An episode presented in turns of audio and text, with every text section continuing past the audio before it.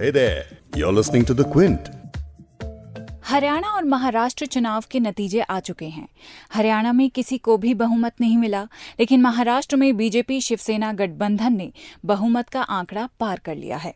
कुल मिलाकर हरियाणा में अगली सरकार किसकी बनेगी अभी तक साफ़ नहीं हो पाया है लेकिन महाराष्ट्र में फडणवीस सरकार की सत्ता में वापसी तय है। महाराष्ट्र की सत्ता में बीजेपी की वापसी को ऐतिहासिक माना जा रहा है, क्योंकि बीजेपी लगातार दूसरी बार गठबंधन की सरकार में लीड करेगी। उधर, हरियाणा में तीसरे नंबर पर रही जेजेपी, बीजेपी या कांग्रेस में से किसके साथ जाएगी, इसका फैसला होना भी बाकी है। तो आज की बिग स्टोरी पॉडकास्ट में हम दोनों राज्यों के चुनाव नतीजों पर बात करेंगे। साथ ही ये भी समझने की कोशिश करेंगे कि दोनों राज्यों में किसकी ताजपोशी होगी। मैं हूँ फबीहा सैयद। आप सुन रहे हैं big story podcast Quint Hindi पर। महाराष्ट्र और हरियाणा विधानसभा चुनाव के लिए वोटों की गिनती अभी भी जारी है। हालाँकि दोनों राज्यों में सरकार गठन को लेकर तस्वीर काफ़ी हद तक साफ़ हो चुकी है। महाराष्ट्र में बीजेपी शिवसेना गठबंधन की एक बार फिर सत्ता में वापसी हुई है। उधर हरियाणा में हंग असेंबली जैसी स्थिति है, यानी कि वहाँ किसी भी पार्टी को बहुमत नहीं मिला है। बीते लोकसभा चुनाव में बीजेपी को बम्पर जीत मिली थी। इसके बाद का ये पहला चुनाव है, पहला बड़ा चुनाव है। बीजेपी ने हरियाणा में 75 प्लस की उम्मीद की थी, जो पूरी नहीं हो पाई है। दोनों राज्यों के विधानसभा चुनाव के जो नतीजे आए हैं, वो बताते हैं कि बीजेपी की चमक पहले से फीकी पड़ रही है। यानी बीजेपी ने दोनों राज्यों में नतीजों को लेकर जो उम्मीद लगाई थी, वो पूरी नहीं हो पाई है। दोनों ही राज्यों में बीजेपी कांग्रेस और बाकी पार्टियों का प्रदर्शन कैसा रहा? पिछले चुनावी नतीजों को देखते हुए इस बार के आंकड़े किस ओर इशारा करते हैं? इस सब के बारे में आप सुनेंगे द क्विंट के पॉलिटिकल एडिटर आदित्य मेनन से। बीजेपी के पास अब कोई ऑप्शन नहीं बचता है। शिवसेना की जो मांगे हैं बीजेपी को माननी पड़ेंगी। साथ ही सुनेंगे सीएसडी के डायरेक्टर संजय कुमार से। देखिए, दो चीज़ें हैं। बार बार इस बात का ज़िक्र हो रहा है और खासकर बीजेपी के प्रवक्ता कर रहे हैं कि कांग्रेस किस बात की खुशी मना रही है? कांग्रेस ने तो चुनाव जीता नहीं। और सुनेंगे द क्विंट के एडिटोरियल डायरेक्टर संजय पुगलिया की पॉलिटिकल एनालिस्ट योगेंद्र यादव से खास बातचीत। लोकसभा में कितनी बड़ी विजय थी? 50 प्रतिशत वोट महाराष्ट्र में, जो बहुत बड़ी बात है। हरियाणा में तो अट्ठावन प्रतिशत वोट था। उसके बाद छह महीने के अंदर सात प्रतिशत वोट की गिरावट महाराष्ट्र में और हरियाणा में तो 22-23 प्रतिशत वोट की गिरावट। आगे कोई भी बैकग्राउंड या एनालिसिस पेश करने से पहले एक क्विक रिकैप महाराष्ट्र विधानसभा चुनाव 2014 में बीजेपी और शिवसेना ने अलग अलग चुनाव लड़ा था. बीजेपी को 122 सीटें हासिल हुई थी वहीं शिवसेना को 63, कांग्रेस को 42 और एनसीपी को 41 सीटें मिली थी. आज जारी हुए विधानसभा चुनाव नतीजे के ताज़ा आंकड़े बताते हैं कि महाराष्ट्र में बीजेपी शिवसेना गठबंधन एक बार फिर अपनी सरकार बना लेगा। हालाँकि, पिछले चुनावी नतीजों के मुकाबले इस बार बीजेपी और शिवसेना का थोड़ा नुकसान हुआ है। एग्जिट पोल्स को देखकर सवाल उठ रहे थे कि अगर बीजेपी अपने दम पर बहुमत जुटा लेती है तो क्या शिवसेना जूनियर पार्टनर का रोल निभाएगी? लेकिन आज रिजल्ट्स देखकर अब शायद ऐसा नहीं कह सकते हैं, क्योंकि शिवसेना अलायंस में एक स्ट्रॉन्गर पार्टनर के तौर पर उभरी है। इसीलिए शिवसेना के नेता संजय राउत ने कहा है कि दोनों पार्टियाँ पहले से तय 50-50 सीटों के बंटवारे के फॉर्मूले पर अडिग रहेगी। साथ ही उन्होंने सरकार बनाने के लिए विपक्षी पार्टियों के साथ शिवसेना के हाथ मिलाने की संभावना को भी खारिज किया है।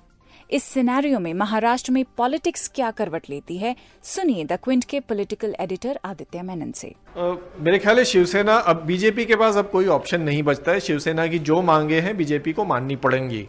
पिछले बार बीजेपी के फिर भी 122 सीटें थी, शिवसेना की तिरसठ थी, फिर भी शिवसेना ने काफ़ी न्यूसेंस क्रिएट किया बीजेपी के लिए। देवेंद्र फडणवीस को काफ़ी ओपनली आलोचना करती थी शिवसेना, उद्धव ठाकरे तो खुलेआम स्पीचेस देते थे बीजेपी के खिलाफ। लेकिन अब जब तिरसठ सीटें बासठ सीटें शिवसेना की हैं, बीजेपी की केवल 104 सीटें हैं तो ज़ाहिर है शिवसेना का बार्गेनिंग पावर बहुत ज़्यादा बढ़ जाएगा। आदित्य ठाकरे का शायद डेप्यूटी सीएम बनना अब लगभग तय है। फिफ्टी फिफ्टी ना सही, लेकिन एक काफ़ी की पोर्टफोलियोज अब शिवसेना लेने में कामयाब होगी अगली सरकार में। देवेंद्र फडणवीस के लिए एक काफ़ी बड़ी चेस्टाइजमेंट है उनका, काफ़ी उनका कद घटेगा इससे और शिवसेना का कद बढ़ेगा इस रिज़ल्ट से। अब बात करते हैं महाराष्ट्र के असल मुद्दों की। महाराष्ट्र में फार्मर डिस्ट्रेस एक बड़ा मुद्दा है। आरटीआई के एक डेटा के मुताबिक साल 2013 से 2018 तक, यानी इन पाँच सालों में पंद्रह हज़ार से ज़्यादा किसानों ने आत्महत्याएँ की हैं। यूरोपियन कमीशन की इस साल मई में आई एक रिपोर्ट के हिसाब से महाराष्ट्र में 72 परसेंट डिस्ट्रिक्ट में पानी की शॉर्टेज होने की वजह से फ़सलें खराब हो रही हैं। अब इन मूल मुद्दों के बजाय बीजेपी ने अलग ही मुद्दों पर ये चुनाव लड़ा है। महाराष्ट्र ही नहीं बल्कि हरियाणा में भी। उनके मुद्दे थे आर्टिकल 370, राष्ट्रवाद कांग्रेस पर छींटाकशी वगैरह वगैरह। इस पर सुनिए द क्विंट के पॉलिटिकल एडिटर आदित्य मेनन का एनालिसिस एक क्लियरली यहाँ लग रहा है कि फडनवीस को एक स्टेट प्राइड का झटका लगा है। उनको ये रिज़ल्ट इस तरह से आया है कि ऑलमोस्ट ऐसा लग रहा है कि जनता उनसे कहना चाह रही आप मुख्यमंत्री हो आप राज्य की बात करो यहाँ वहाँ की बातें मत करो। अगर हम नंबर्स को देखें तो देखिए दोनों जो नेशनल पार्टीज़ है दोनों को 15 से ऊपर सीटों का नुकसान हुआ है। और जो दोनों स्टेट पार्टीज़ है शिवसेना और राष्ट्रवादी कांग्रेस पार्टी दोनों का प्रदर्शन ठीक ठाक रहा है। शिवसेना को केवल छह सीटों का नुकसान हुआ है और राष्ट्रवादी कांग्रेस एकमात्र बड़ी पार्टी है जिसको इस इलेक्शन में फ़ायदा हुआ है। पिछली बार उनके 43 सीट्स थे अभी तिरपन सीटें राष्ट्रवादी कांग्रेस की आ, आई है इस इलेक्शन में। तो क्लियरली जनता कहना चाहती है कि आप आर्टिकल 370 या फिर बालाकोट ऐसे मुद्दों से मोदी जी भले ही इलेक्शन लड़ सकते हैं देवेंद्र फडणवीस या मनोहर लाल खट्टर इस इसका कोई फ़ायदा नहीं उठा सकते। एक क्लियर यहाँ पे एक एंटी इनकम्बेंसी थी महाराष्ट्र में। कांग्रेस अगर थोड़ी और मज़बूत होती तो वह हरियाणा की तरह यहाँ फ़ायदा उठा सकती थी। एनसीपी जहाँ लड़ रही थी, वहाँ उन्होंने फ़ायदा उठाया है। एनसीपी मुश्किल से 120 125 सीटें लड़ी है, उसमें तिरपन सीटें जीत चुकी है। तो ऑलमोस्ट 50 परसेंट का एनसीपी का स्ट्राइक रेट रहा है इस इलेक्शन में। शरद पवार, ये उनके बारे में जितना बोला जाए इस इलेक्शन में कम है। अठहत्तर साल की उम्र में उन्होंने जिस कदर बीजेपी के खिलाफ इस इलेक्शन में फाइट दिया है, सातारा की वो रैली जिसमें बारिश हो रही थी, तेज बारिश हो रही थी, शरद पवार पूरी तरह भीग चुके थे, उन्होंने फिर भी वहाँ पर अपनी, अपना भाषण बंद नहीं किया और सातारा की जनता से माफ़ी मांगी। माफ़ी मांगी कि मैंने उदयन राजे भोंसले जैसा उम्मीदवार आपको दिया, जो छोड़कर बीजेपी में चला गया। और देखिए, उसका असर क्या रहा? उदयन राजे भोसले छत्रपति शिवाजी के ये वंशज माने जाते हैं। वो हार रहे हैं इस इलेक्शन में, सिर्फ़ इस वजह से कि शरद पवार ने माफ़ी मांगी जनता से। ये मास लीडर की एक क्वालिटी होती है और शरद पवार ने इस इलेक्शन में दिखा दिया है। अब बात करते हैं हरियाणा की। हरियाणा में 90 विधानसभा सीटें हैं और सरकार बनाने के लिए यहाँ 46 सीटों की ज़रूरत है। हरियाणा में अब तक जो रुझान और नतीजे आए हैं, उसके मुताबिक राज्य में हंग असेंबली की स्थिति है। ज़्यादातर एग्जिट पोल्स ने प्रिडिक्ट किया था कि बीजेपी कम से कम सत्तर तो पार कर ही लेगी, लेकिन बीजेपी बमुश्किल 40 के आंकड़े पर पहुँच पाई है। उधर 2014 के चुनाव में 15 के आंकड़े पर सिमट गई कांग्रेस ने इस बार जोरदार वापसी की है। कांग्रेस के हिस्से में इस बार 31 सीटें आई हैं। यानी कि हरियाणा विधानसभा चुनाव में किसी भी पार्टी को अपने दम पर बहुमत नहीं मिला है। ऐसे में सबसे पहला सवाल उठता है कि प्रदेश में किंग कोई भी हो, लेकिन किंग मेकर कौन बनेगा? ऐसा माना जा रहा है कि पूर्व डेप्यूटी पीएम देवीलाल के परपोते और जननायक जनता पार्टी के अध्यक्ष दुष्यंत चौटाला हरियाणा में किंग मेकर हो सकते हैं। फ़िलहाल सबकी नज़र दुष्यंत चौटाला पर है कि चुनाव के नतीजे आने के बाद वो किसके साथ जाएँगे? कांग्रेस को हरियाणा में वापसी का मौका देंगे या बीजेपी को सत्ता में बनाए रखेंगे? फ़िलहाल जो स्थिति है, उसके हिसाब से किंग मेकर कौन बनेगा? इस सवाल का जवाब इन तीन सिनेरियोज में, इन तीन कंडीशन से मिल सकता है। पहला, इस बार हरियाणा विधानसभा चुनाव में सात इंडिपेंडेंट्स जीते हैं। ऐसे में अगर बीजेपी, जिसके पास 40 सीट्स हैं, उसके साथ सभी इंडिपेंडेंट्स जो सात सीट्स लेकर आ रहे हैं, वो बीजेपी के साथ मिल जाएँगे तो उनके पास 47 का आंकड़ा हो जाएगा। ये संख्या सरकार बनाने के लिए ज़रूरी संख्या से एक सीट ज़्यादा है। दूसरा सिनेरियो ये है कि जननायक जनता पार्टी यानी कि जेजेपी ने हरियाणा की 10 विधानसभा सीटों पर जीत दर्ज की है। ऐसे में जेजेपी 10 सीटों के साथ और बीजेपी 40 के साथ आने से कुल आंकड़ा 50 का हो जाएगा। ये संख्या सरकार बनाने के लिए ज़रूरी संख्या से चार सीट्स ज़्यादा है। हरियाणा में सरकार बनाने का तीसरा रास्ता ये हो सकता है कि अगर कांग्रेस 31 सीटों के साथ जेजेपी, जिसके पास 10 सीटें हैं, और इंडिपेंडेंट कैंडिडेट्स जो सात सीट्स लेकर आ रहे हैं तो कुल मिलाकर आंकड़ा 48 हो जाएगा। और राज्य में निर्दलियों के सहयोग से कांग्रेस जेजेपी गठबंधन की सरकार बन सकती है। फ़िलहाल खबरों में आ रहा है कि अमित शाह ने अपने सारे निर्धारित कार्यक्रम को रद्द करते हुए हरियाणा सीएम पद के उम्मीदवार मनोहर लाल खट्टर को दिल्ली बुलाया है।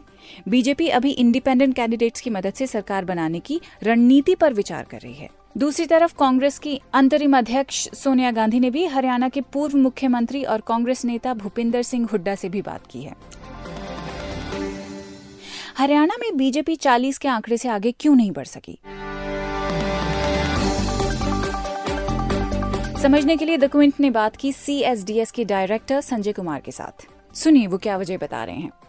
वजह क्या रही? गड़बड़ी क्या रही? ये तो वो पोल जिन्होंने किया, वो बता सकते हैं। लेकिन मुझे लगता है एक अनुमान के तौर पे शायद कुछ अर्बन वोटरों का सैंपल ज़्यादा रहा हो। और अगर आपने अर्बन वोटर ज़्यादा किए, जिनका रुझान बीजेपी की तरफ़ दूसरी पार्टियों की तुलना में ज़्यादा होता है तो ऐसी गल, गलती होने की गुंजाइश है। वैसे तो उन्हें और जाँच पड़ताल करनी चाहिए कि किस वजह से इतनी बड़ी गलती हुई जहाँ हंग असेंबली है और ये जो पोल है वो कह रहे थे एक तरफा है सत्तर पार पचहत्तर पार। अब जब कांग्रेस को 31 सीटें मिली हैं तो क्या इन 31 सीटों को कांग्रेस की अच्छी परफॉर्मेंस कहा जा सकता है? या फिर कांग्रेस के लिए ये आंकड़े एंटी इनकम्बेंसी की वजह से आए हैं? ये भी सवाल सबके जहन में चल रहा है। तो सुनिए संजय कुमार इस बारे में क्या कहते हैं। ये दो चीज़ें हैं। बार बार इस बात का ज़िक्र हो रहा है और खासकर बीजेपी के प्रवक्ता कर रहे हैं कि कांग्रेस किस बात की खुशी मना रही है? कांग्रेस ने तो चुनाव जीता नहीं। न तो वो महाराष्ट्र में जीते, महाराष्ट्र में वो चौथे नंबर पे हैं।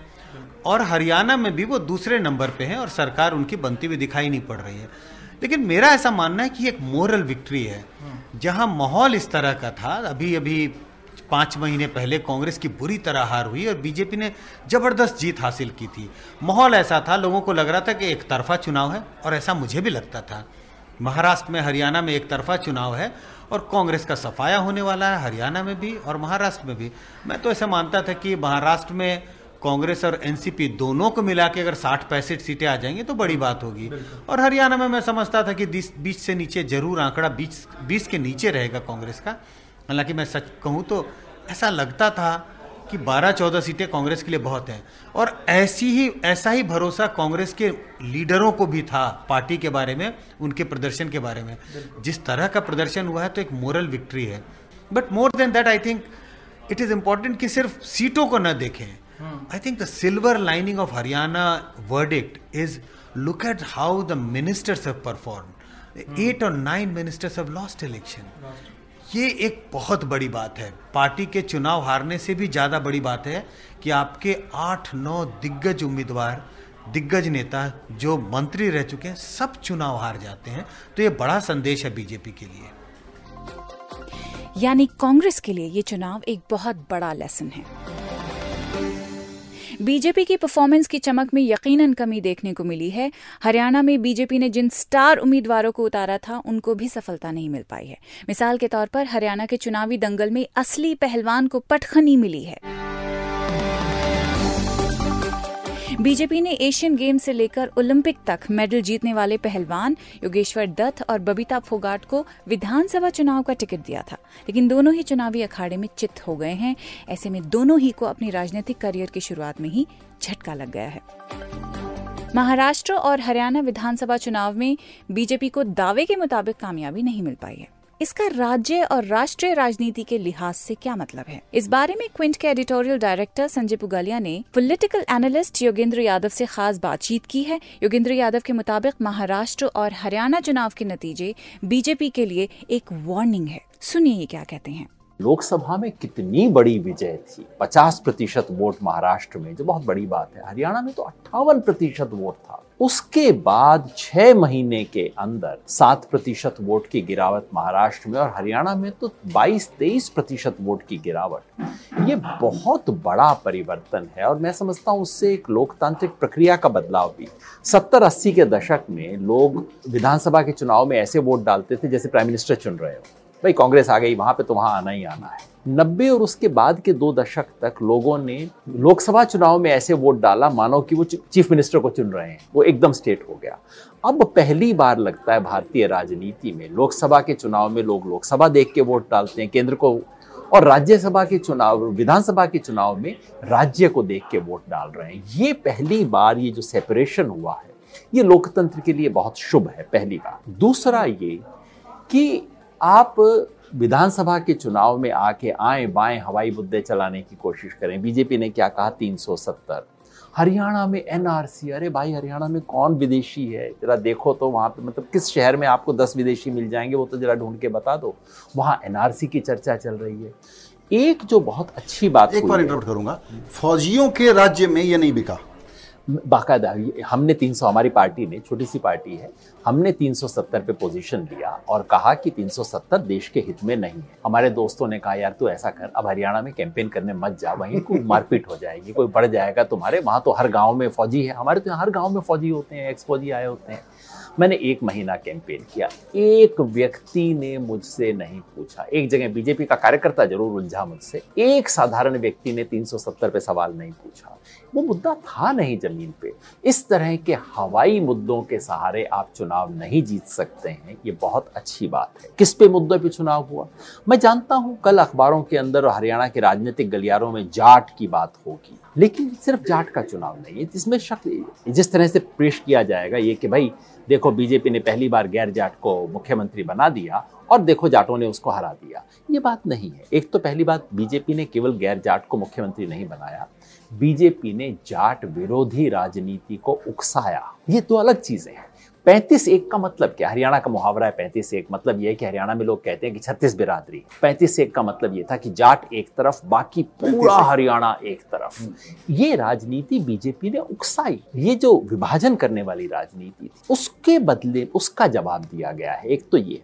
दूसरा केवल जाट नहीं है। कांग्रेस को जो बहुत बड़ी सफलता कुछ इलाके में मिली है, वहाँ जाट नहीं है। वो दलित इलाका है, जो उत्तर हरियाणा का इलाका है। तो दलित वोट कांग्रेस की तरफ़ वापस आया है।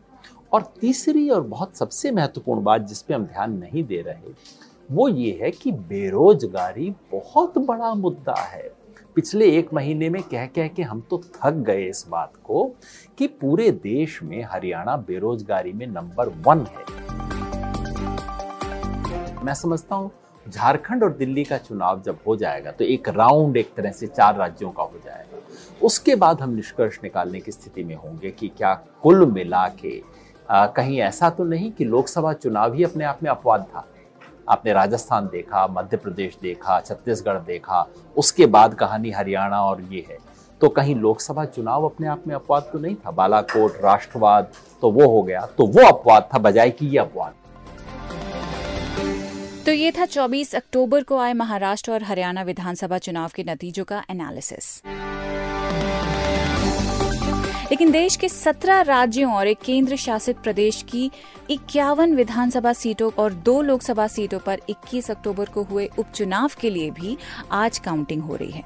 इनके आंकड़े भी अगर देखे जाएँ तो बीजेपी की परफॉर्मेंस इनमें भी फीकी दिख रही है। कैसे फीकी है? इस पर एक detail big story podcast by election पर आप कल सुन पाएँगे। आज की बिग स्टोरी में बस इतना ही। बिग स्टोरी हिंदी आपको इंट हिंदी की वेबसाइट पर सुन सकते हैं। उसके अलावा स्पॉटिफाई जियो सावन गूगल और एप्पल पॉडकास्ट पर तो हम अवेलेबल हैं ही। आपको बस वहाँ जाके टाइप करना है बिग स्टोरी हिंदी और अगले पिछले सारे एपिसोड्स पूरी प्लेलिस्ट आपके सामने आ जाएगी।